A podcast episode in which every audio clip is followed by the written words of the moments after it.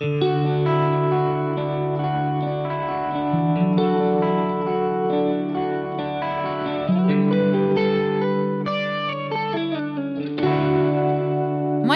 ja tervetuloa kuuntelee. Tää on Kälykyläs. Laura, mä heitän sulle heti haasteen. Sä esittelet mut minuutissa ja mä esittelen sit sut sen jälkeen. Selvä. Eli mun podikaverina toimii Lyhdia Hentilä, joka on ää, naimisissa mun pikkuveljen kanssa ja asuu Tampereella ja toimii Prisma työpaikkanaan. On siis Prisman kanssa.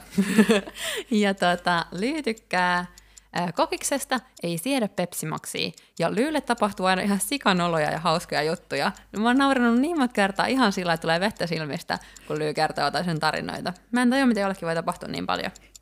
Ly on ö, pitkä, kaunis, hauska, puhelias, ö, tosi hyvä laulaa ja, ja ö, mä oon siis periaatteessa sukuul Lyydialle, ollut Lyydian kämppis ja ollaan myös ystäviä. Eli aika monimutkainen ja hauskakin suhde.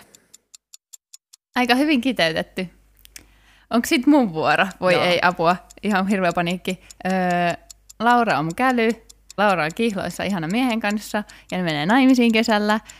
Ja, ja, ja a, o, o. Laura tykkää sipseistä ja kuulemma aamulla ne maistuu parhaimmalta. En tiedä kuka syö aamulla sipsejä, mutta tästä voi Laura kertoa enemmän joskus. Ja ö, ö, Laura on kaunis, Laura on pitkä, ö, Laura on lastentarhaopettaja, toimii varajohtajana tällä hetkellä. Öö, a, a, apua, ä, Laura on 25, asutaan molemmat täällä Tampereella ja siksi öö, päätettiin nyt alkaa tekemään yhdessä podcastia. Käy seuraa meitä Instagramissa.